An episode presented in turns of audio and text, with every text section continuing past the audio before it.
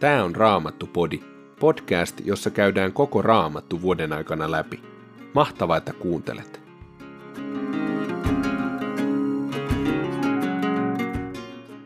Tänään luemme Hosean kirjasta luvut 11 ja 12. Sitten apostolien teoista luvun 5. Ja lopuksi luemme Jobin kirjasta luvusta 16 jakeet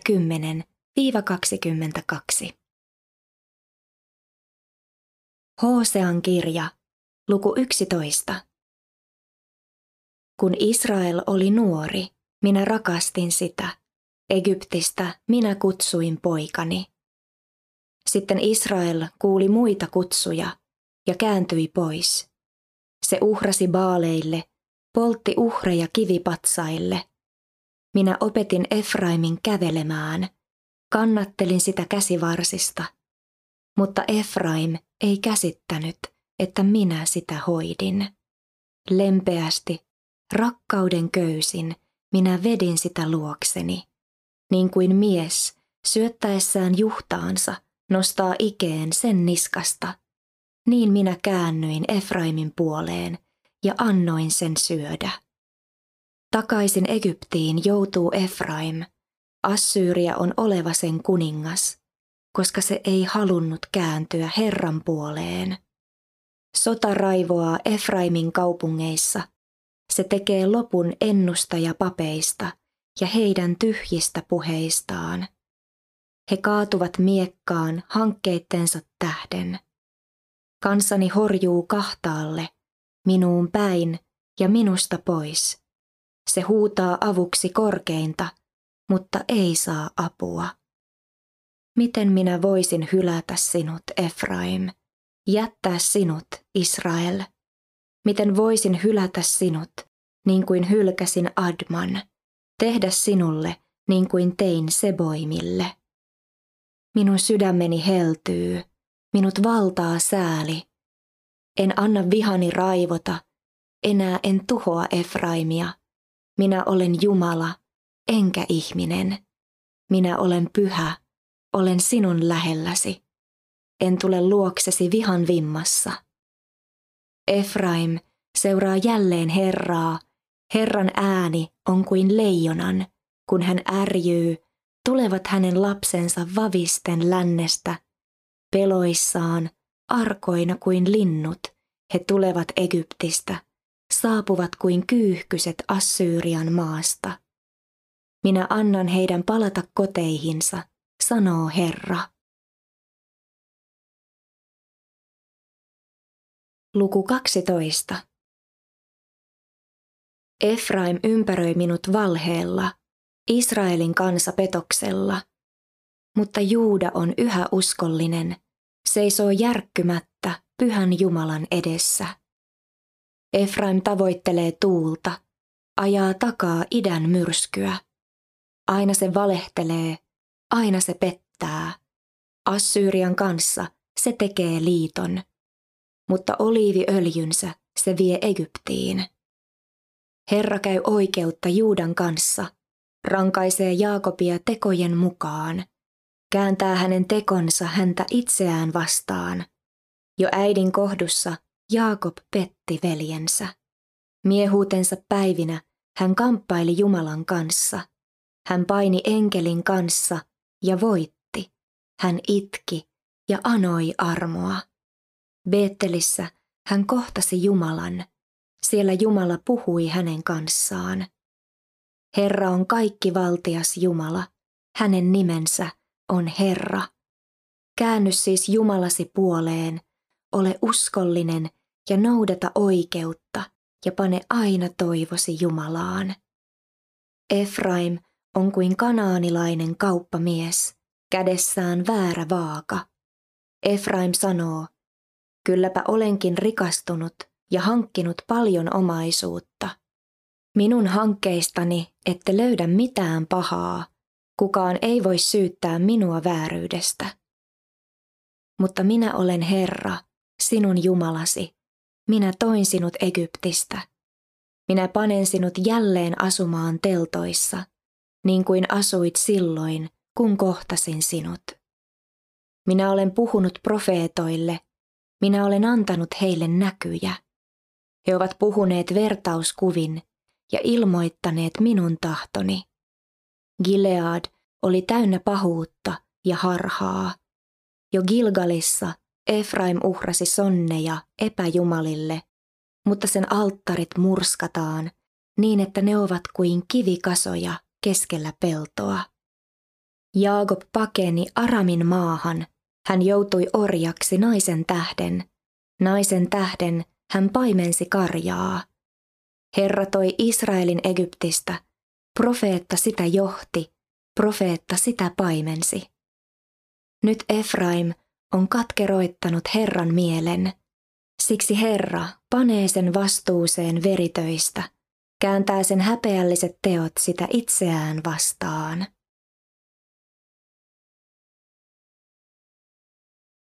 Apostolien teot, luku 5. Muuan Ananias-niminen mies myi yhdessä vaimonsa Safiran kanssa maatilan, mutta pani vaimonsa tieten osan kauppahinnasta syrjään.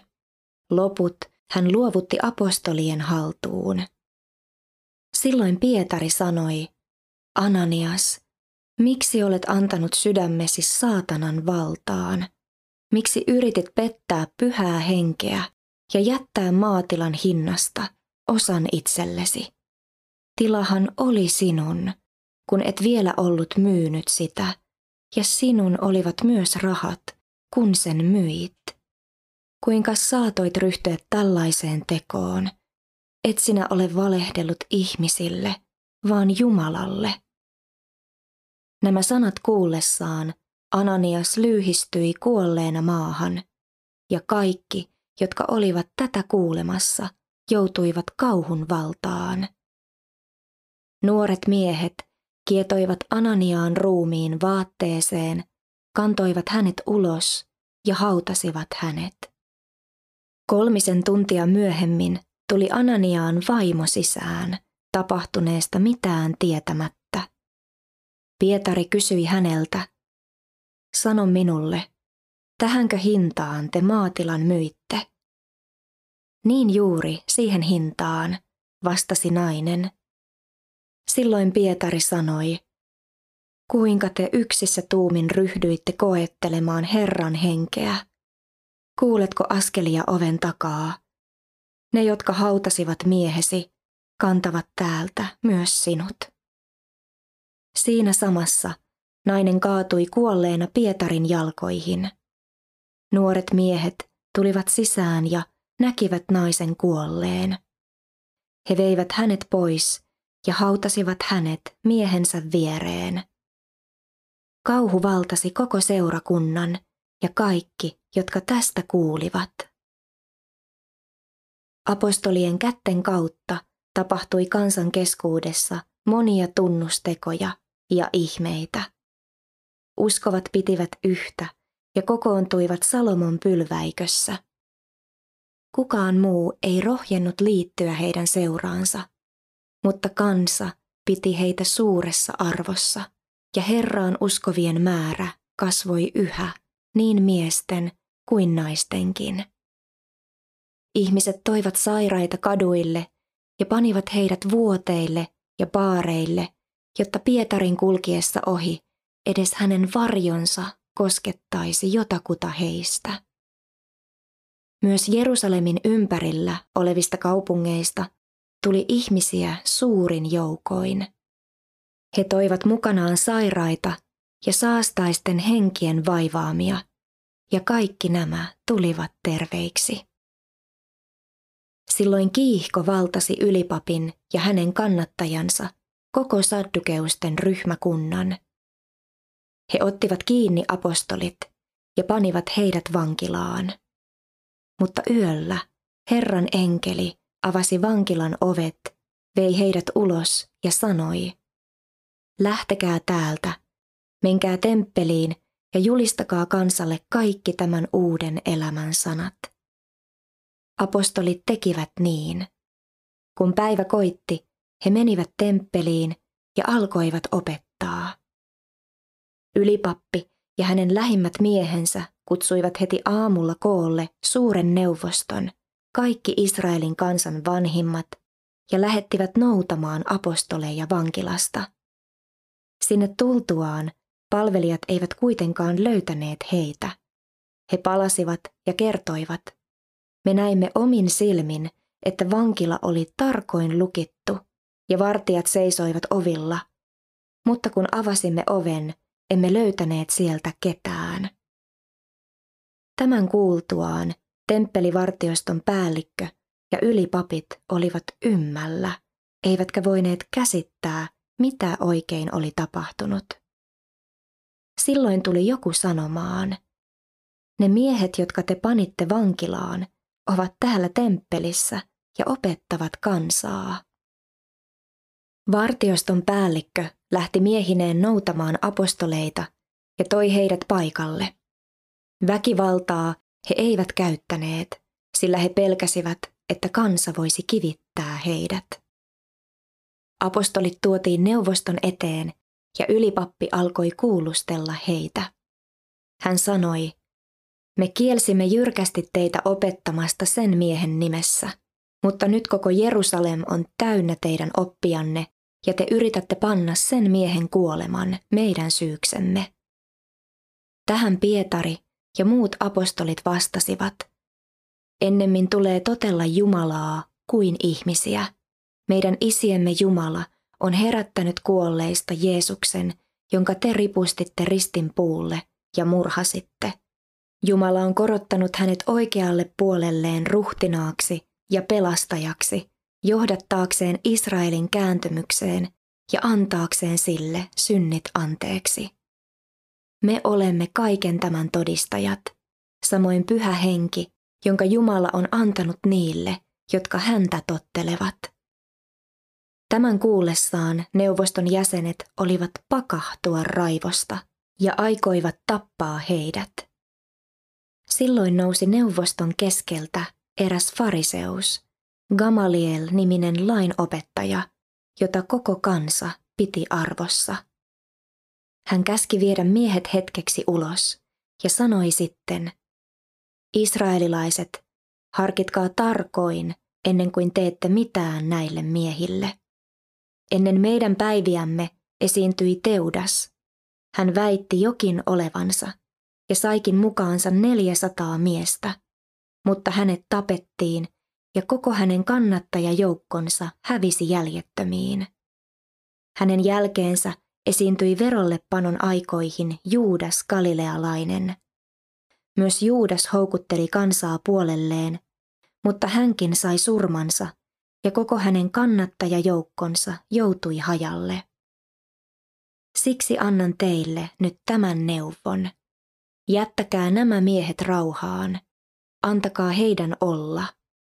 Jos tämä heidän ajamansa hanke on lähtöisin ihmisistä, se kukistuu itsestään. Jos se taas on Jumalasta, te ette pysty heitä kukistamaan. Pitäkää varanne, entä jos te taistelettekin itseään Jumalaa vastaan? Gamalielin puhe saavutti vastakaikua. Neuvosto kutsui apostolit sisään, ruoskitti heidät ja kielsi heitä puhumasta Jeesuksen nimessä, mutta päästi heidät vapaaksi. Apostolit lähtivät neuvostosta iloisina siitä, että olivat saaneet kunnian kärsiä häväistystä Jeesuksen nimen tähden. Entiseen tapaan he joka päivä opettivat temppelissä ja kodeissa ja julistivat, että Jeesus on Messias.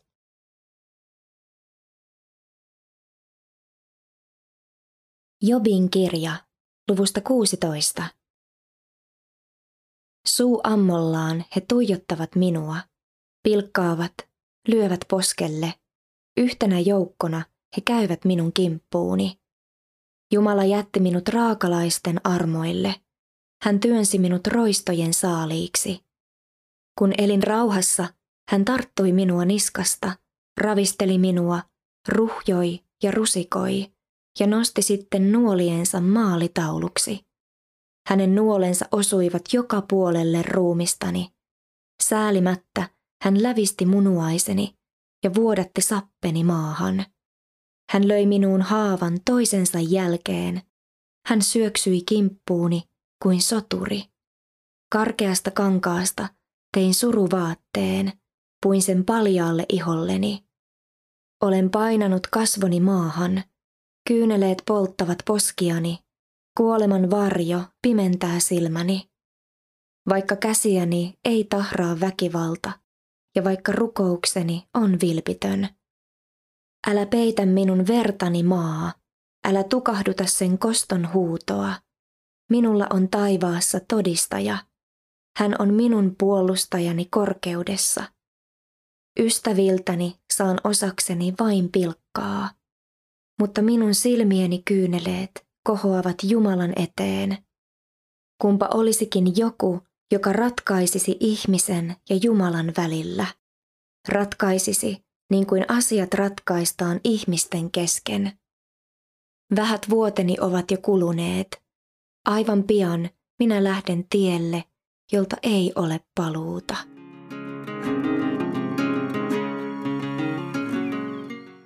Kun raamatussa tulee esiin erityisen raju kohta, kuten Ananiaan ja Safiran tapaus alkuseurakunnan keskellä, huomaatko joskus kyseenalaistavasi Jumalan täydellisen hyvyyden?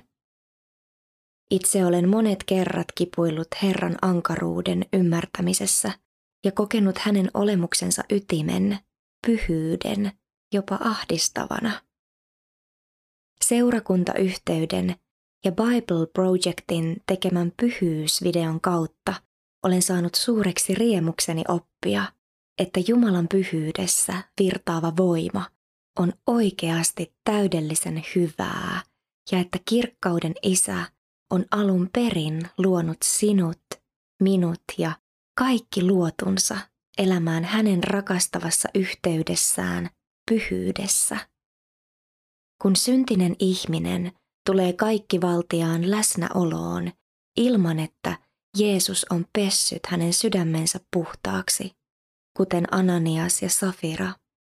Synti ja pahuus eivät yksinkertaisesti kestä pyhän Jumalan täydellisen puhtauden ja oikeudenmukaisuuden edessä, vaan elävän Jumalan hyvyyden ihmeellinen voima on kaikelle epäpuhtaalle tuhoksi. Jumalan hyvyys läpäisee hänen kaikki ominaisuutensa. Jumalan hyvyys ei ole pelkästään lempeää ja hellää, vaan hänen hyvyytensä on myös väkevin voima koko maailman kaikkeudessa. On tärkeää muistaa, että Jeesus Kristus on myös soturi.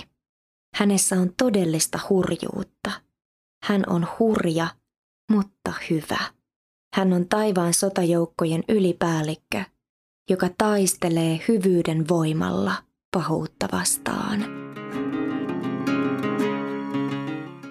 Raamattupodin sulle tarjoaa Opko ja kuunnella voit muun muassa Spotifysta, Apple Podcastsista ja yleisistä podcast-sovelluksista niin kuin Castboxista, Pocket Castsista ja Podcast Addictista.